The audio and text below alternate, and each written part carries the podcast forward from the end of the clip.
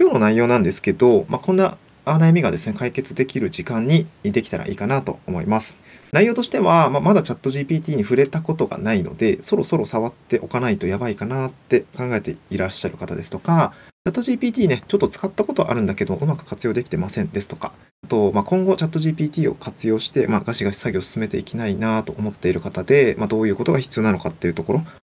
まあ、知りたいぞと。あとはチャット GPT の指示のコツってどういったところがあるのかっていうところですね。今日の内容なんですけども、だいたい30分、えー、内容込めすぎたので、ちょっとオーバーするかもしれないんですけど、えー、だいたい1のボリュームゾーンである覚えておきたい指示の方というので、えー、1番のボリュームゾーンになってます。2つ目が情報発信で活用したい指示出しの2つのアイデアということで、実際にプロンプトを組むときに少しえコツを押さえておくと使い勝手が向上するので、この部分の2つのアイデアについてもご紹介したいなと思います。で最後3つ目ですね。えっ、ー、と、チャット GPT と合わせて使いたい無料ツールということで、えー、ご説明をしていきたいなと思います。で、講師紹介になります。えっと、私、小林と申します。えっと、もともとは、都内の新宿ですね、西新宿の方で勤務をしておりました会社員でございます。えっ、と、システムエンジニアとして働いておりました。今はですね、兵庫県の南部にあります淡路島という島に今移住してですね、副業ワーカーということで、ライターをやったりですとか、あ資料制作代行だったりとか、あとはオンライン秘書のお仕事だったり、自治体のですね、お仕事の業務委託を受けながらお仕事しているというような状況でございます。あの、最近なんですけど、住んで、あの住んでいるですね、自治体の方で市民向けのチャット GPT セミナーをですね、開催をしておりまして、その実績なんかが次のスライドに映るんですけども、えっと、紙面向けのチャット GPT セミナーの開催というものを実施いたしました。えー、これ写真に出てるのが、あの、ちょっと喋ってるのが僕なんですけども、あの、まあ、今、自治体の方ではですね、リスキリングとか、市民の、まあ、自主学習みたいなのを進めていこうっていう施策がありまして、えこういった中で AI を活用する場面というのがあった方がいいよねという、あの、まあ、お声かけがあって、今回僕の方で提案をさせてこのような形になったという感じですね。今回コミュニティのこのセミナーの開催に至ったのも、これをちょっと事務局さんの方が拾っていただいて、ぜひよろしくお願いしますということでご案内いただいたっていう感じです。じゃあですね、今日の講義なんですけども、あ講義の前になんですが、10月13日にですね、水崎さんの方でショートセミナーを開催していただきました。超初心者向け生産性を爆上げするチャット GPT の使い方セミナーのという内容でやっていただいたんですけども、えー、こちらのおさらいがですね、あの、振り子 Voicy のプレミアムの方でアーカイブ視聴可能になってますので、ぜひ、あの、こちらも聞いていただきたいなと思います。で今回、チャット GPT の、あの、その、水崎さんのセミナーの中でも触れられていたんですけども、チャット GPT の力を引き出すときに質問、ポイント3つありますよというところでご紹介をされていたかなと思います。で、え、それはどういったポイントだったかっていうと、目的を明確にしようっていうことと、役割を設定しようっていうこと、まあ、そして会話で精度をアップしようっていうことが言われていたかなと思います。で、これってすごく重要なポイントでございまして、でこの内容を押さえておくためには、あの、指示の型っていう形で覚えておくと、まあ、便利なので、今日はこのチャット GPT うんぬんかんぬんはちょっとあの置いといてですね、えー、実際使うにあたって指示の型として、まあ、覚えると便利なので、この指示の型をですね、説明していきたいなと思います。えー、今日の内容ですね、ちょっと僕も講義の内容に参考にさせていただいている文献ですとかガイドラインについてもあらかじめご説明というかご紹介をしております。で紹介今日ですね、あの、ぎゅっと圧縮しているので、紹介しきれていない活用法だったりとか、まあ、実務で使うレベルの、あの、内容については、この東京都のあとガイドラインですとか、あとはですね、この週刊東洋経済さんですね、このチャット GPT 特集の雑誌、これ、Kindle Unlimited で登録されている方は無料で読めるので、えー、こちらもすごくまとまっていて、あの、良かったので、こちらもぜひ読んでいただければなと思います。では、続いて覚えておきたい指示の方ということで、今回プロンプトの4つの要素についてご解説をしていきたいなと思います。で、覚えておきたい指示の方という内容なんですけども、えー、意図した内容をチャット GPT で、まあ、アウトプットするために4つぐらいですね、えー、こういうことを書いておくといいよということがあるというふうに言われています。でですね、まあ、前提、えー、4つ先にご紹介をしていくと、1つ目が前提条件ですね。2つ目が命令。まあ、具体的な指示のことです。ここにですね、え3、制約条件。で、4つ目の出力形式という、まあ、この4つの要素について、あの触れておくことで、ある程度こうアウトプットを制御できるっていうような感じになっております。ちょっと具体的にはですね、あの、一つ一つこの先見ていこうかなと思うんですけども、まあ、実際のチャット GPT の入力画面に置き換えると、まあ、こんな感じで入っていくかなというふうに思いますので、なんか画面のイメージはこんなようなイメージというふうに捉えていただければなと思います。はい。えっ、と、まあ、PDF とかも見ていただきながらありがとうございます。では、一つ一つ要素について説明をしていくんですけれども、えー、まず一つ目の前提条件ですね。はい。で、えー、前提条件とは、まあ、なんで使、なんであった方がいいのかっていうと、回答内容に一貫性をですね、持たせるために、役割とか目的とか背景を記載しておくっていうことが必要です。よく、えー、見聞きする内容かなと思うんですけど、例えば、あなたは何、あの、プロの〇〇ですっていうような言い方ですね。こちら、チャット GPT に振る舞ってほしい役割を最初に定義してあげるっていうことが重要です。で、その後に、まあ、最終的にあなたは何がしたいんでしたっけ？依頼者は何がしたいんだっけっていうところを、あの、チャット GPT の冒頭ですね、目的と背景としてお伝えしてあげると、まあ、回答内容が安定するっていうような状況ですね。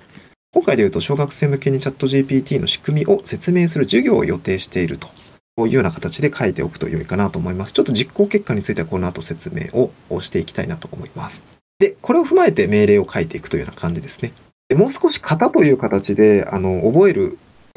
覚えておきやすいやり方としては、まあ、こんな感じでちょっと分解できるかなと思っていて、役割の書き方としては、まあ、あなたは、まあ、あなたはと言ってるのは、チャット GPT に振る舞ってほしいので、チャット GPT のことを言ってるんですけど、えー、レベル、レベル感だったりとか、立場ですね、これプロのとか、優秀なっていうのをよく使っています。そこに加えて、まあ、どういう、まあ、役割を与えるのか、あ役割と言ってるのは、まあ、職業に置き換えてもいいかなと思います。なので、えー、まあ、編集者とか、マーケターとか、ブロガーみたいな役割を、まあ、よく使うのかなと思います。で目的とか背景については、まあ、ターゲットと何をしたいのか、do の部分ですね。このあたりを書いていただけると良いかなと思います。まあ、なので、小学生向けにチャット GPT の説明をする授業を予定してますとか、えー、ブログ初心者向けにリサーチの仕方を解説する記事の制作をしますっていうような形で、まあ、型として覚えておくと、あ何書けばいいんだっけっていうのが分かりやすいかなと思いますので、まあ、こんな形で型に置き換えて、えー、記録していただけると良いのかなと思います。で、命令の部分ですね。こちらはまあ前提条件ですね。えー、書いた後に小学生にも理解できるように分かりやすく解説してください。まあ、ここであの具体的な何をしてほしいのか命令の部分を書いていただく形になります。ポイントとしては、まあ、ちゃんと動詞をはっきりしておくっていうことですね。なあなあで書かないっていうところがポイントになるかなと思います。はい。で、先にですね、ちょっと4要素を簡単に説明してしまいますね。はい。で、続いて、制約条件ですね。3つ目の制約条件です。チャット GPT への指示に制約条件を加えると、まあ、ある程度こう回答の方向性だったりとかアウトプットの内容っていうのを定めることができます。で、これ結構奥が深くてレパートリーがたくさんある領域なので、えー、コメント欄にこんなの、あのコメント欄でこんなのも使ってますっていうのがあったら教えてほしいんですけども、まあ、例えば、えー、今回授業をするにあたって説明ですね、チャット GPT の仕組みを説明する授業を予定していると。でやっぱ小学生にも理解できるように分かりやすく解説してくださいというからには分かりやすい内容ですね。やっぱり文字は多くなさすぎ、多くない方が良いので、例えば300文字程度にするとか、あと言葉ですね、言葉遣い、小学生にもわかる専門用語を使わないっていうことを意識するとか、あとは内容にも触れることができていて、今回その授業の中ではやっぱりチャット GPT 便利なんだけれども注意点も必ず含めてほしいよっていうことを制約条件に入れてあげると、えー、実際に実行結果としては出てきます。えー、っとですね、例えば、えー、っと、ちょっと実行結果見えますかね？えー、あなたはプロの教師ですと、小学生向けにチャット GPT の仕組みを理解、あ説明する授業を予定しています。うんぬんかんぬん書いていると。で、出力結果は、あのまあ、こんな感じで、あ、ごめんなさい、出力形式の話してませんでしたが、あの、質問に答え、あの、会話形式で今回は出てきています。えっと、スライド15ページの説明をしていきますね。で、3制約条件の具体例ということで、あの、どのような制約条件のパターンがあるのかっていうと、まあ、結構あります。で今回事例として挙げさせていただいているのはですね、文字数制限とか、えー、特定の単語の使用可否ということで、例えば NFT という単語を使わずに説明してくださいですとか、えー、ブロックチェーンという言葉を使わずに説明してくださいというような、まあ、難しい単語だったりをああの指定して使わ使わないでねっていうことが制約条件でも指定することができます。あとはですね、回答スタイルの指定ということで、まあ、これはまあ分かりやすい言葉で書いてほしいとか、あと、そうですね、冠婚葬祭の挨拶とかだとフォーマルな文章で書いて、挨拶文を書いてというような形で、えー、フォーマルな文章を求めることもあるかなと思いますが、こういった使い方ができるということですね。あとは、えー、っと、15ページ下部にの説明になりますけども、インプットの指定というようなこともできます。で、これちょっと説明が難しいんですけども、この後実際にあの説明するんですけども、あの例えば、チャット GPT に入力文を渡して、えこの内容を、まあ、例えば要約してくださいとか、この内容から感じ取れることを推察推察してくださいみたいな、えっと、プロンプトに自分のか自分が渡すインプットの文章をですね、渡すことができますので、これを使ってくださいっていう言い方もできるかなと思います。あとは、この後もご説明するんですけど、この後回答した内容を使ってという、ちょっと作業手順がですね、複雑になる。うーんと、チャット GPT ラリーを、ラリーをするような形で、そ2回目に投稿した内容を使ってほしいときには、この後回答した内容を使ってというような形で伝えると、えー、実際にこう、2回目の回答内容を指示に使うことができます。あとは有料版についてなん、有料版だけになってしまうんですけども、URL にアクセスした先の情報を使ってみたいなこともできます。なので、以下の URL にアクセスしてという形で記載をすると、えー、有料版についてはですね、そのページの内容を読み取って、えー、まあ、例えばブログ、自分の書いたブログ記事を読み取って、まあ、そこからこうツイート文章を作ってみたいなことができるということですね。あとは、あ動詞の修飾、装飾ですね。装飾っていうところも、まあこの辺ちょっと細かいとこですけど、例えばキャッチコピーを作らせるときには、魅力的なコピーを書いてっていうような、コピーを書いてほしいんだけども、どんなコピーを書いてほしいのかっていうところで言うと、まあ、魅力的なみたいな、楽しいとかっていう、その動詞の装飾の部分も、えー、結構あの書くと書かないでは、やっぱり方向性が全然違うんですよね。はい。なので、こういう制約条件の具体例がありますが、多分他にも僕が想定していない使い方も結構あるかなと思います。はい。えっ、と、有料版についてはですね、あの、ウェブブラウジング機能がありますので、えー、これは、まあ、あの、デフォルトモードとだと使えないんですけども、えっ、と、切り替えて使っていただけると、あの、使えます。えっ、と、チャット GPT-4 には、もうブラウズ is Bing っていう機能がついてますので、これでブラウザも読み込むことができます。はい。スクショ、こんな感じかな。でですね、続いてちょっとページが移ります。えっ、と、16ページですね。移ります。で、今日、もし初めてチャット GPT 使うよという方であれば、この出力形式の方だけはぜひ持って帰ってほしい内容です。えっと、出力形式ですね。こちら加えると、あの、生成されるアウトプットの形式が指定できるので、かなり活用がしやすくなるかなと思います。例えばですけど、先ほど、あの、プロの教師ですということで、えー、授業を組み立てている場面が出てきたかなと思うんですけども、えこの時ですね、あの出力形式に先生と生徒の会話形式で出力してくださいっていうようなあ伝え方をすると、えっ、ー、と、P17 ページですね。あの、会話形式で、あの、実行画面、まあ、実行されますので、えっ、と、まあ、先生と生徒、まあ、例えばブログ記事にも、なんか吹き出しで、えっ、と、そうですね、読者と、まあ、想定読者と、えー、筆者の投げかけをやりながら、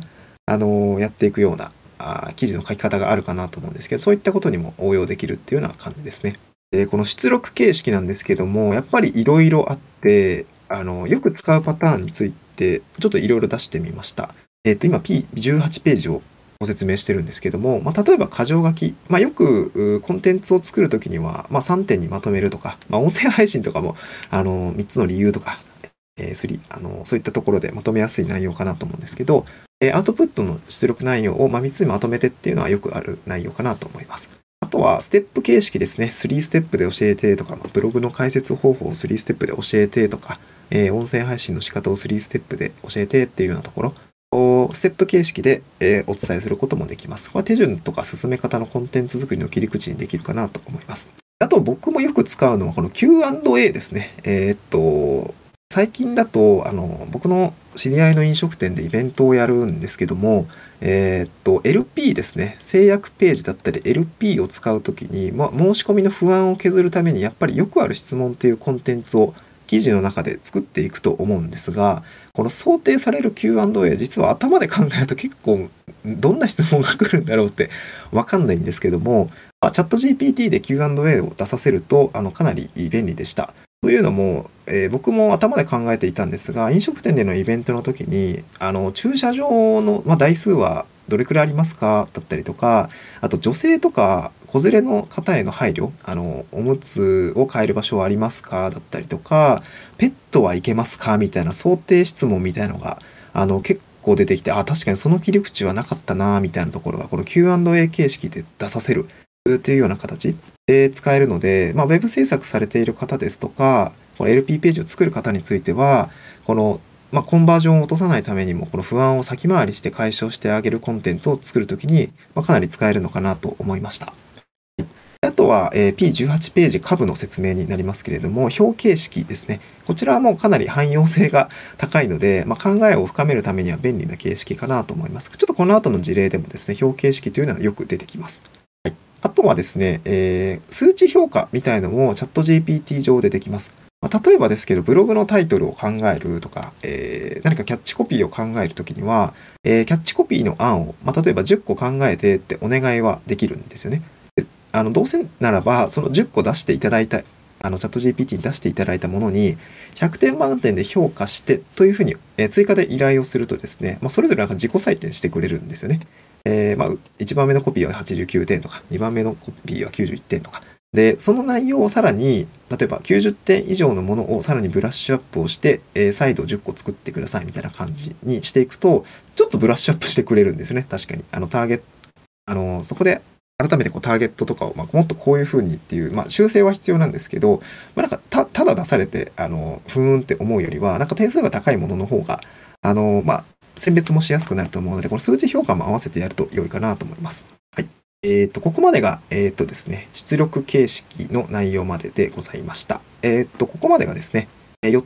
つの要素ということで、えー、まとめページ挟んでなかったのでちょっと戻るんですけども、えっ、と、今、えっ、とですね、覚えておきたい指示の方ということで、え1、前提条件、2、命令、3、制約条件、4、出力形式、この4つを使いこなすと、えある程度、まあ、質の高いアウトプットが出しやすいっていうような形ですね。はい。えー、っと、有料版についてはグラフも実は出せますが、ちょっとグラフの指示まで、あの、今日サンプルで持ってきたいので、グラフも出せます。えー、っとですね。あ情報発信で活用したい指示出しの2つのアイデアということで、えー、使い勝手の良いプロンプトのコツを添えてということでですね、ま、なんかちょっと料理名みたいな名前になってしまってますけれども、ちょっと、えー、プロン使い勝手の良いプロンプトの作り方の、まあ、仕組み、えー、コツをちょっと、えー、今日、え共有したいなと思います。で、情報発信で、えー、活用したい指示出しの2つのアイデアということで、まあ、振り子に参加されている方って結構情報発信を積極的にやったりとか、自分のメディア元を音声配信頑張ろうっていう方もたくさんいらっしゃると思うんですけど、日々の情報発信をするにあたって結構ネタ切れがしんどいとか、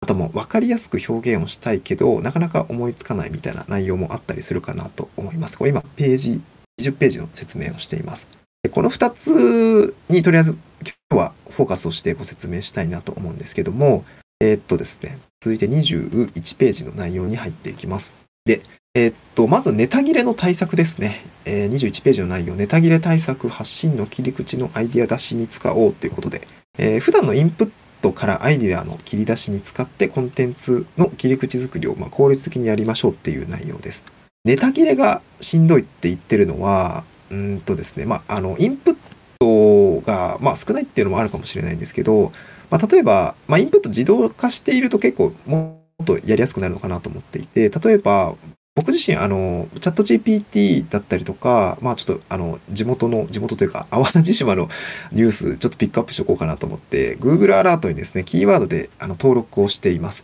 え、Google アラートで毎日チャット GPT のニュースだったりとか、えっ、ー、と、そうだな、淡路島のニュースだったりとか、あの、そういった、まあ、自分のテーマに合ったニュースっていうのを Google アラートで収集をしておくと、まあ、メールで届くので、その内容を読んだりすることができます。あとは、まあ、Twitter のリストだったり、まあ、Google だとトレンド記事が、あの、検索画面に出てきたりもすると思うんですけども、えー、日々の、うん、えっと、情報収集を、あの、自動化してした上で、その内容を入力に与えて、チャット GPT で切り出し、切り口を出していくっていうことをすると、まあ、入力自体、あの、インプット自体は自動で収集できていると思うので、チャット GPT にそれをまあ投げるだけで一応切り出し、アイデアの切り出しは出してくれるっていうような感じになるかなと思います。でその時に、あの、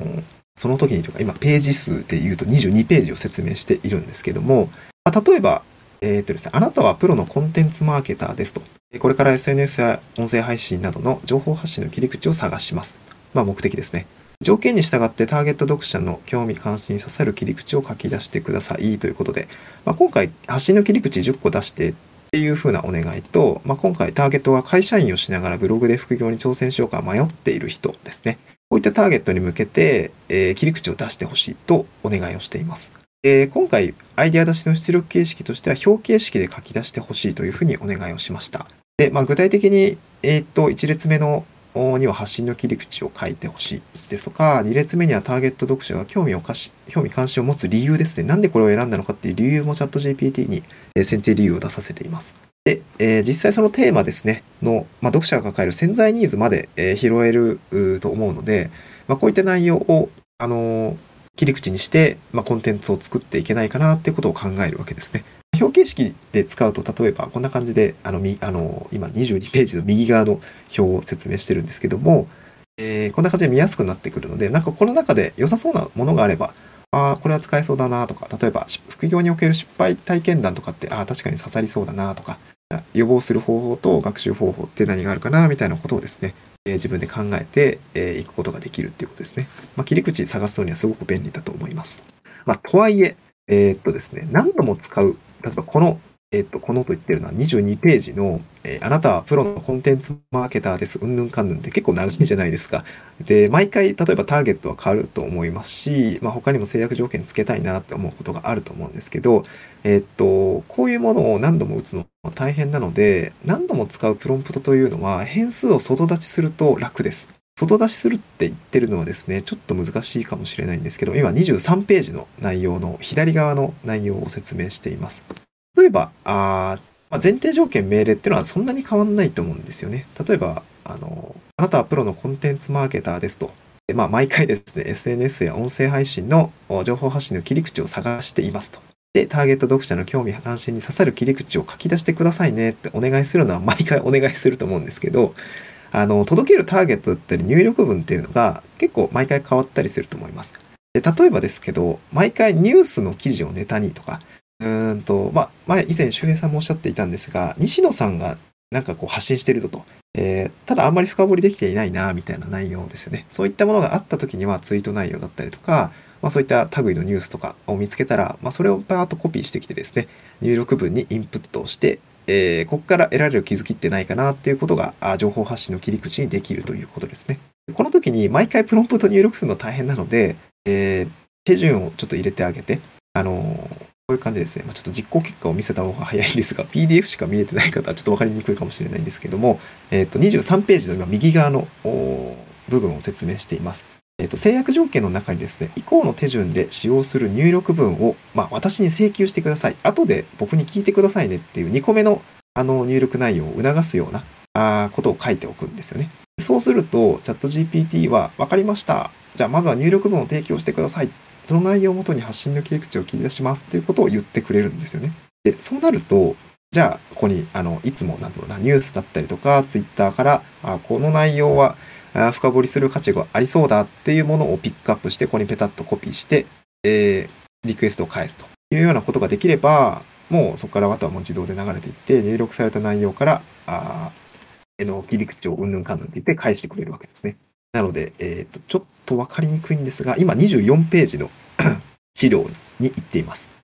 で、えー、まあ、ここで言ってるのが、何度も使うプロンプトはコピー、毎回コピペにするんだけども、入力文は、えー、次の投稿で入力させるように外出しをしておけば、あ毎回その、ちょっとこれ、ケンスーさんのツイートの内容をちょっと質問回答されていて、まあちょっと本当に無作為に選んだんですけど、こういったこあのインフルエンサーさんに寄せられた質問回答をインプットの題材にして、えー、切り口を出せないかなっていうところをやるわけですね。ちょっと実行してみたいなと思います。チャット GPT の実行画面が出て、えっと、やっていることは、あの、コンテンツの切り口を探したいですってことをお願いしてるんですね。で、そうすると、あの、僕が入力した文章をもとにテーマを考えてくれます。例えば、Twitter の内容とかだと出てこないかもしれないので、ちょっとね、適当に、本来であればここにニュース記事だったりとか、一定量の文字を入力する必要があるんですけども、今回で言うと入力文を2回目で渡す。なので、1回目のものはコピペで済むっていうことですね。ここでテーマを与えてあげると、えー、勝手にプロンプトが流れていって、今回は副業を長期目線でやることが大切だよという趣旨を、えー、コンテンツの切り口を勝手に今実行結果では作り出していってるっていうことですね。と今は、えっ、ー、とですね、チャット GPT の実行画面上でちょっと実行結果を動かしています。は、あの、出力形式を表形式にしてですね、まあ、あらかじめこのテーマと、そのテーマから感じる読者の疑問は何かというものを出力させるプロンプトを入れ込んでいたりとか、でじゃあその読者の疑問にどう答えたらいいのかっていう回答の切り口をここでまた指定しているっていうような使い方をしています。で、まあ、表の2つ目としては、まあ、今度は疑問ではなくて、まあ、さらに興味か、あの、読者のテーマの興味関心というものは何かっていうところをですね、えー、拾っていただいていると。まあ、例えば副業は長期的な取り組みが大事だよっていうテーマから読者が感じる興味関心っていうのは例えば長期的に副業を行う方法はどういうことなのかっていうことがあのこの興味関心からピックアップをされているというような感じですね。まあ、そこの切り口に対してはやっぱりこう時間管理とか効率化のテクニックの部分をまあ、切り口としてやっておくといいんじゃないのかとか、あと副業と、ま、本業、どうやってバランスよく進めていけばいいのかっていう切り口が出てくるわけですね。まあ、こういったような形で切り口が出てくるというような感じですね。出力形式で、例えば表形式だったり、箇条書きだったり、会話形式ですね。こういったもので、あの、ある程度の出力形式は、あの、指定できるんですけども、より、あの何、何度も使うプロンプトであれば、ツイート文とかもそうだと思うんですけど、出力の安定度を高める必要があります。毎回、あの、形式が違うと使い勝手が悪いと思うので。で、この場合は出力形式に、まあ、ちゃんとですね、1列目はどういう形式でとか、2列目はどういう形式でとかっていうようなやり方で出力形式だったりそこに何どんなあの情報が入るのかっていうのを、まあ、表形式であれば指定してあげる必要があるっていう感じですね。例えば SNS だったりとか音声配信などの情報発信の切り口を探しますよ。で、今回は表形式で出力してねって言った時に、まあ、あの今出てる画面上では3つ表ができていると思うんですけども、1つ目の表では、まあ、疑問に対する切り口。えー、っと、今回、まあ、えー、読者があ感じる疑問っていう切り口で、あの、なんていうんですかね、回答の切り口を考えてくださいとか。で、二つ目は、興味関心という、まあ、切り口で考えてくださいとか。で、三つ目は潜在ニーズに関する切り口で考えてくれって、ある程度、こちらで何を元に切り口にするのかっていうところをあらかじめ指定しておけば、そのように出してくれるので、で、これ毎回出してくれます。これがないと表形、表形式で簡単に出力してくれって言っても、結構毎回この項目がバラバラだったりとかをするので、えー、安定度を高めるためには回答例を提示しておくと良いという話でございました。